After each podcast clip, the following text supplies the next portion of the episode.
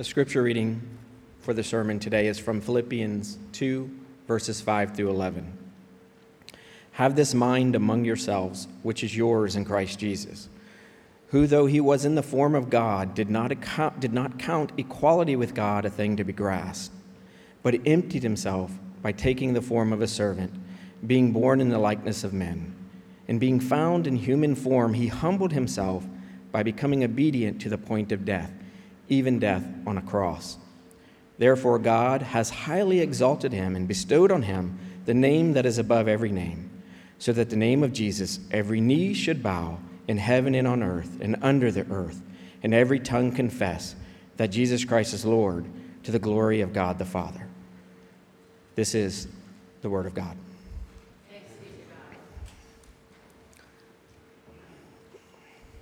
Move this down a minute.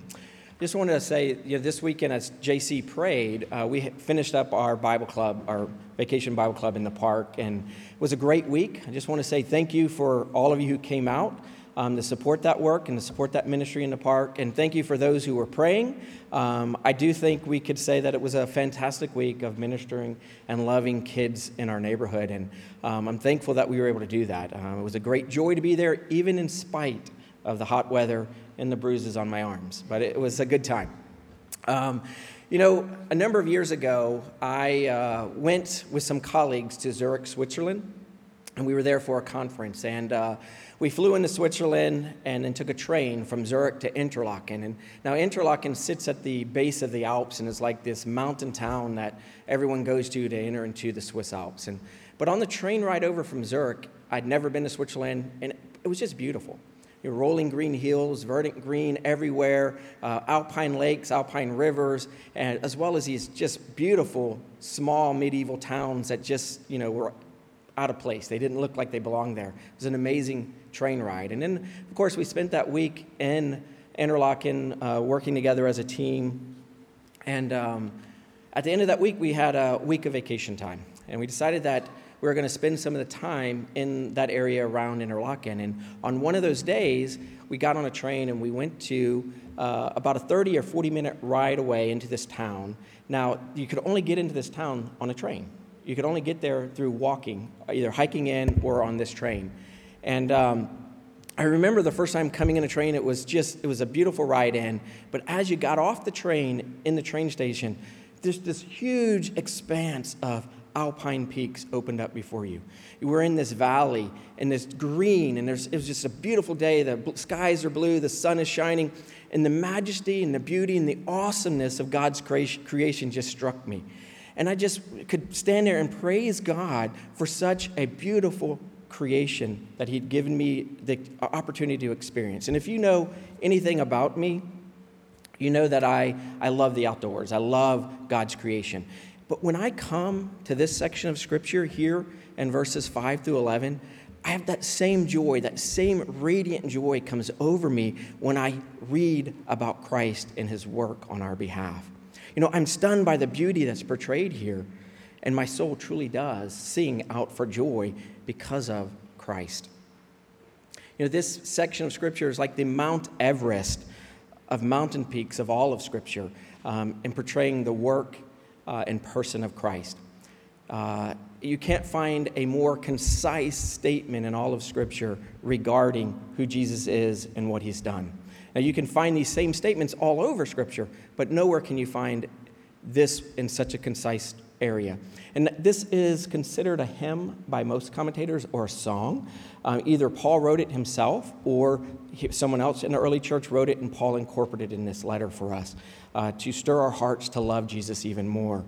And this section of scripture um, begins with Paul laying out examples for us to follow examples for Christians to follow. And he starts with Jesus, and then as he goes through the rest of chapter 2, he's also going to point us to Timothy, and he's going to point us to Epaphroditus as examples who are living, of men and women who uh, exemplify what it means uh, to consider others better than ourselves. And that's exactly what Paul is doing here in this, this section of Scripture.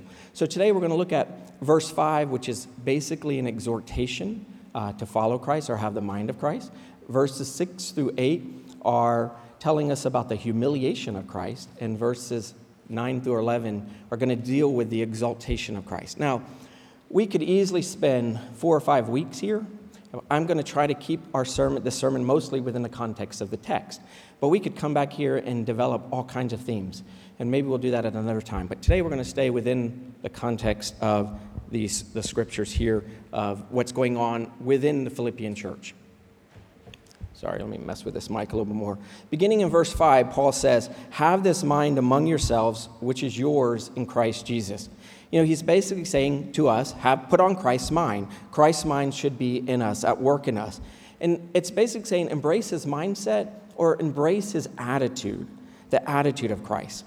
Um, and then, so the question that comes to us, of course, is well, what is the mind of Christ? What is the mind of Christ in this section of Scripture? And it's, of course, humility, right? That's what being portrayed to us. The mind of Christ is humility. And more specifically, I would say it's love expressing itself through and in humility.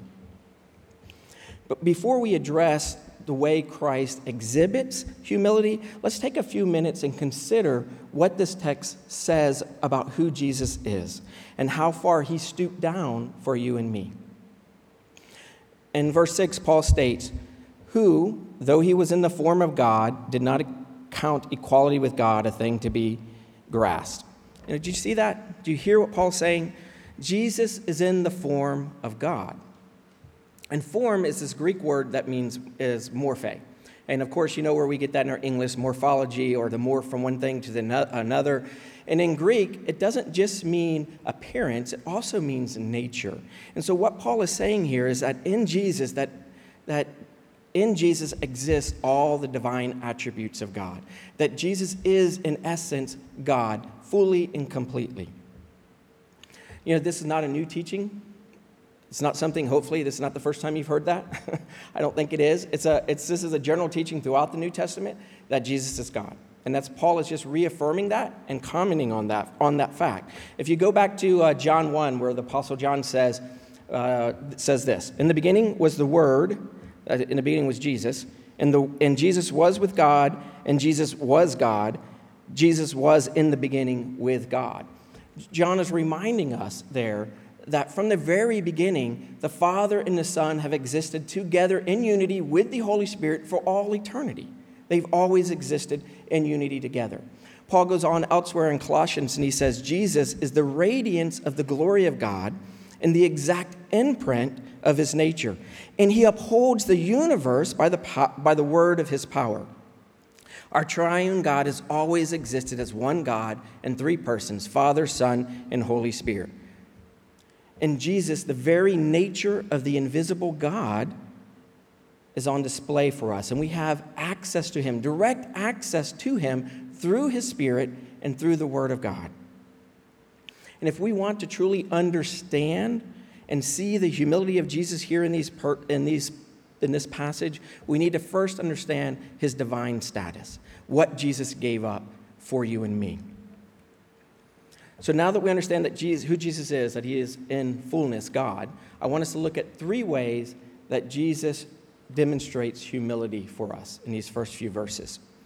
Verses 6 to 8, Paul reads, or Paul says, Jesus did not count equality with God a thing to be grasped, but emptied himself by taking on the form of a servant, being born in the likeness of men, and being found in human form. He humbled himself by becoming obedient to the point of death, even death on a cross. What does it mean when Paul says here that Jesus emptied himself?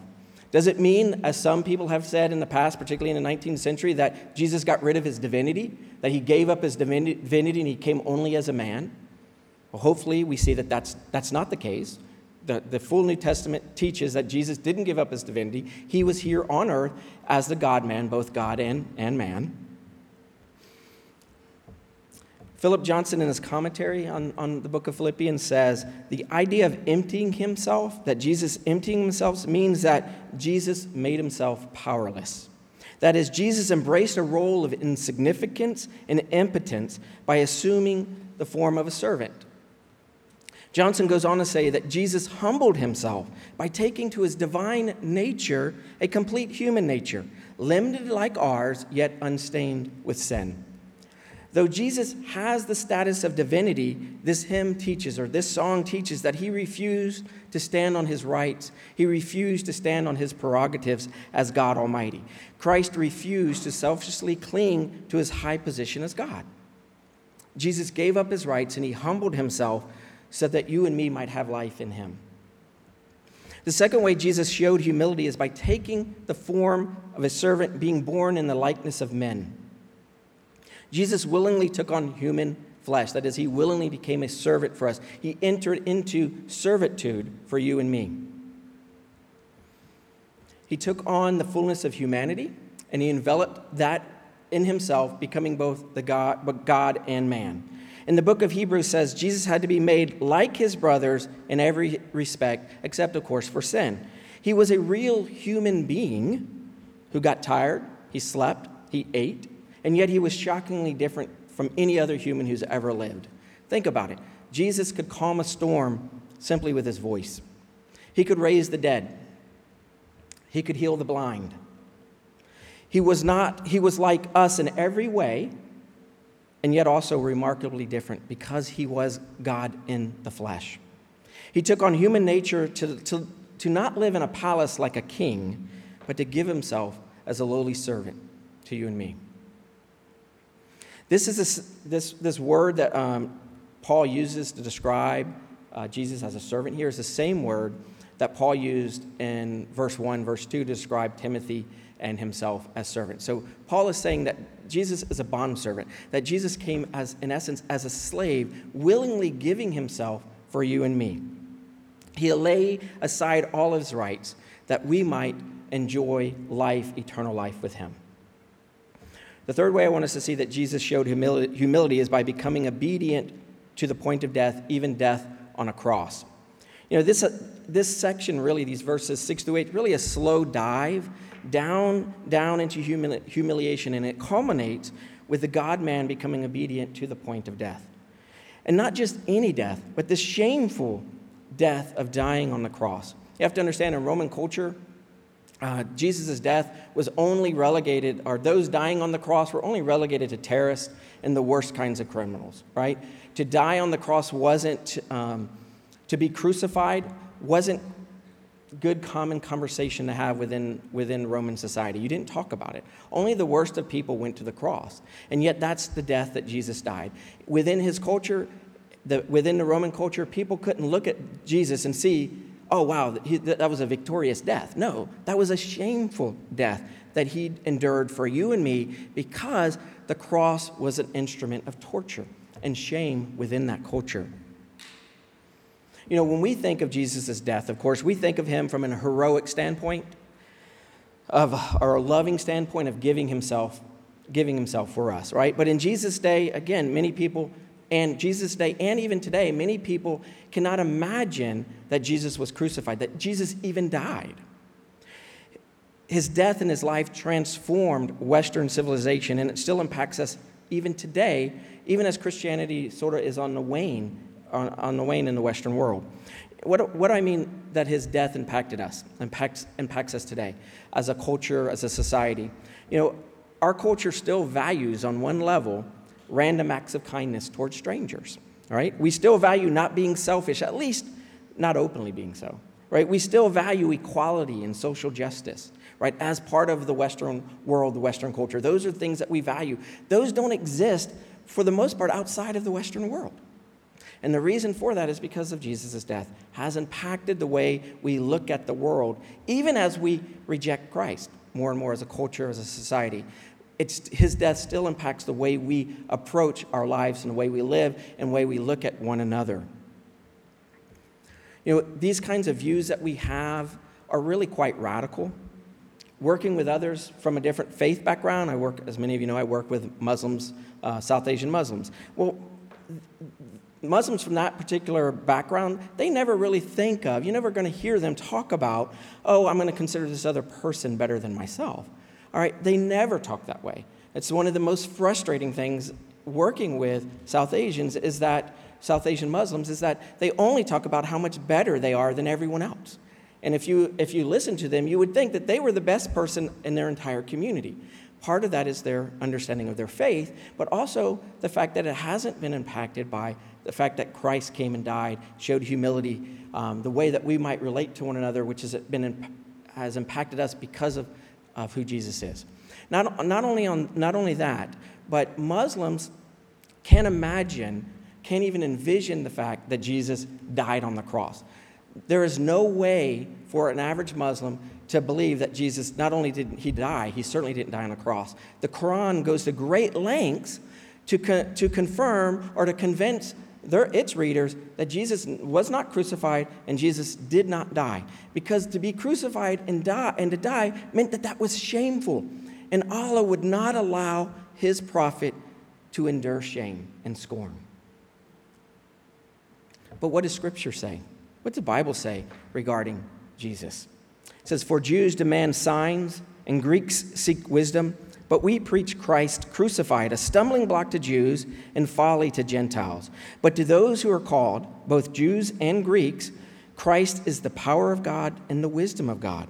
For the foolishness of God is wiser than men, and the weakness of God is stronger than men. What Paul is saying in that verse is what seems foolish to unbelievers becomes the wisdom of God in Scripture to redeem a broken and sinful world. For Christ willingly and obediently went to his death that we might have life. We have seen that Jesus exercised humility by willingly setting aside his rights as God, taking the nature of a servant, and enduring humiliation at the hands of his own creation, during humiliation of the very people he made. But the story doesn't end there. Right? The story doesn't end there. If you continue in verses 9 through 11, show as a result of the consequence of living a life of humanity, of, of humility, sorry, of considering others better than ourselves, that, that Jesus will be exalted to the highest heavens, to the highest level.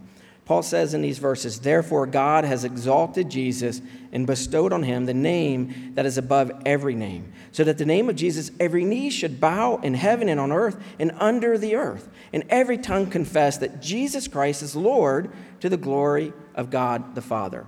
Note here that there's a subtle shift between the first half and the second half of this song, of this this uh, hymn, right? The first half, Jesus is doing all of the action. He's the one who's laying aside his. Um, uh, he's the one taking on human nature, becoming a servant, not considering equality with God something to be grasped. That's Jesus is doing the action. In the second part of this hymn, in 9 through 11, God is the actor. God is bestowing on Jesus, because of his faithfulness, this exaltation, exalting him to the highest level.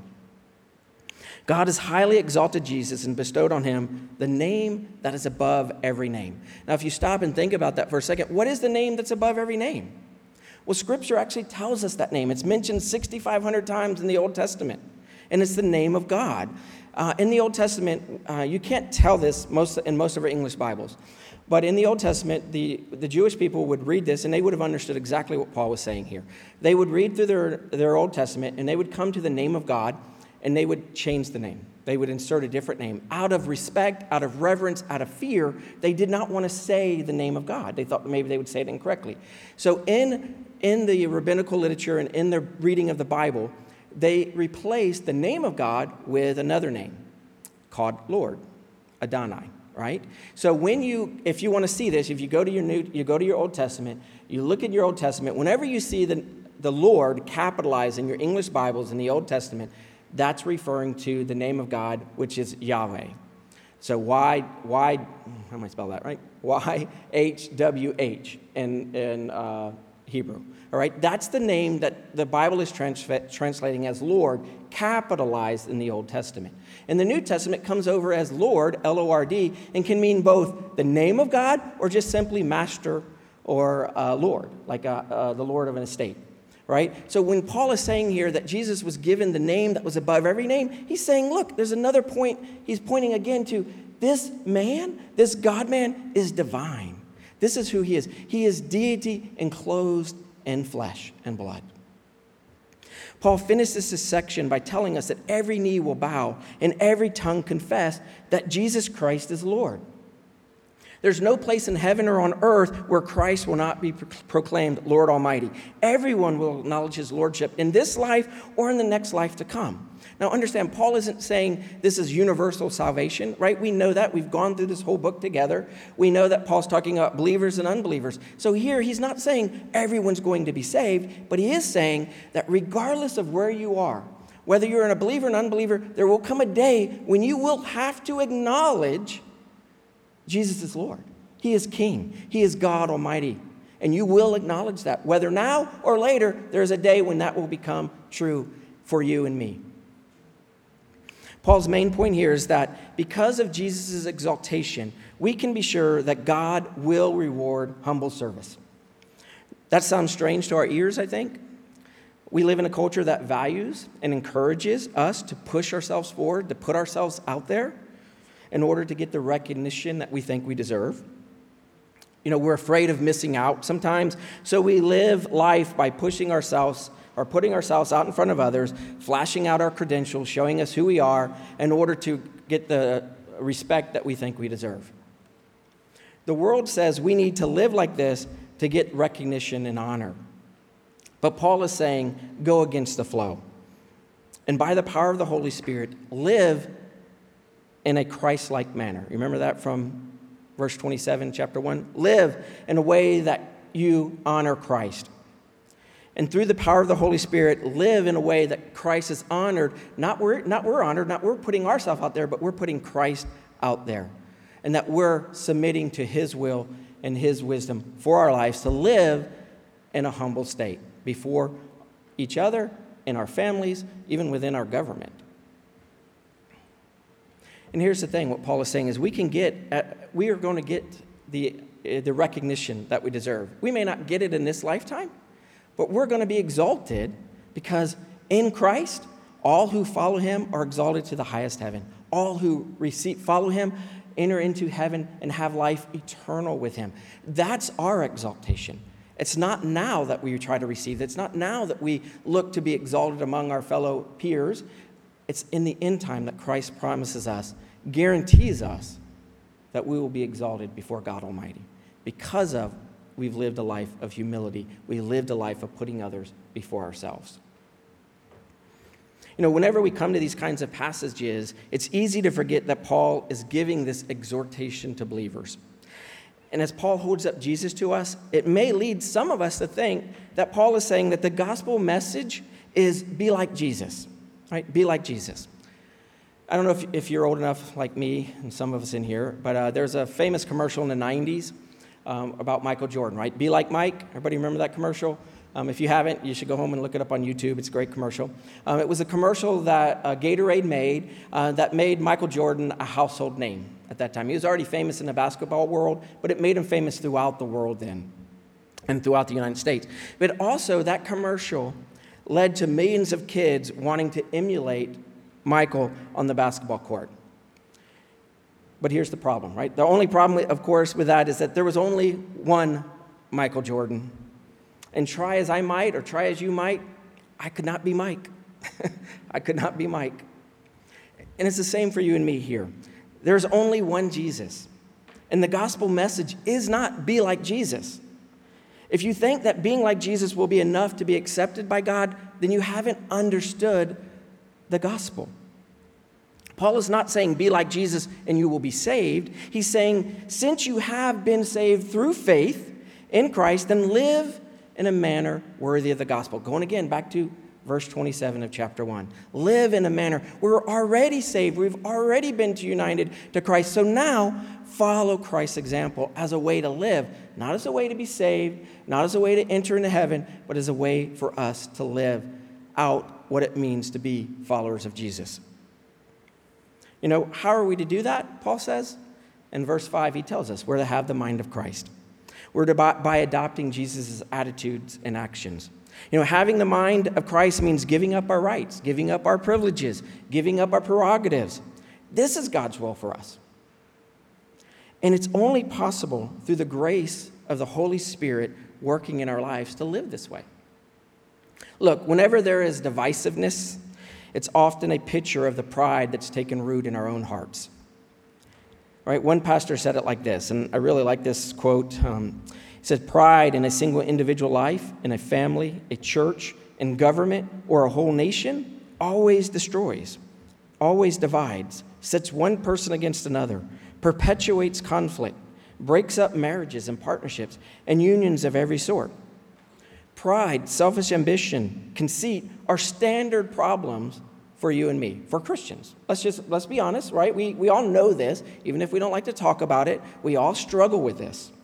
We are sinners and we will inevitably sometimes hurt each other with our words or sometimes even with our actions. And Paul's answer to this normal struggles, to these normal struggles that we face, is really to drop a truth bomb on him. And what I mean by that, I, I don't know if this is a little bit funny, I think, but if you know this, there's a group called the Gap Band. In the 1980s, they came up with a song says, "You dropped a bomb on me, baby." I've been singing that song all week. Okay, you can't imagine me dancing around, but that's because that was a song when I was reading this, I was like, oh, this is exactly what happened. Paul has dropped a bomb right into the midst of this church, right into our midst. And he said he took this remarkable, beautiful hymn of Christ and he dropped it on top of our heads to help us think and to live out the deep truths of who Jesus is in our own relationships with one another. Now, I know you're all going to go back and look up the Gap Band, so you please do that. But so how do we defeat pride? Then, how do we defeat pride in taking, uh, that's taken root in our hearts? But simple. It's not really simple. And I, and I want to say this defeating pride, dealing with these issues of conceit and selfish ambition, these aren't easy things to deal with. So please don't come away hearing me say, oh, yeah, just, you know, by the power of the Holy Spirit, I'm going to walk out of here and tomorrow I'm not going to uh, get angry with my wife. I'm not going to get frustrated with this person. That's not what I'm saying. This is hard. This is difficult. But it doesn't make it any less important that we work these things out in our lives because that is who Christ is and that is what he's calling us to as believers, not just in our church, in our relationships, in our marriages, in our friendships, in our, with our work colleagues. This is the kind of relationship we are called to have with one another, with others as well. So, how do we then get rid of pride? By humbling ourselves, just as Christ humbled himself. You know, by thinking of others better than we would think of ourselves. You know, how do we stop the urge to defend ourselves? And demand our rights. And, you know, I need to hear this all the time. If you don't believe me, you can ask my wife, because I want to be heard and I want my rights. But Paul says, how do you stop doing that? By thinking of Christ, by adopting his mindset, by adopting his attitudes. We are called to a lifetime of humility, brothers and sisters, and it's not easy. It's going to take work, it's going to take reliance upon the Spirit, knowing Christ's word, and beginning to work that out in our relationships by denying our rights, by denying our prerogatives. May we, through the power of the Spirit, have the mind of Christ as we love and serve one another. Let's pray. Heavenly Father, thank you for your word. Give us the mind of Christ through your Spirit at work in us, we pray. In the glorious name of Jesus Christ, our King and our Lord. Amen.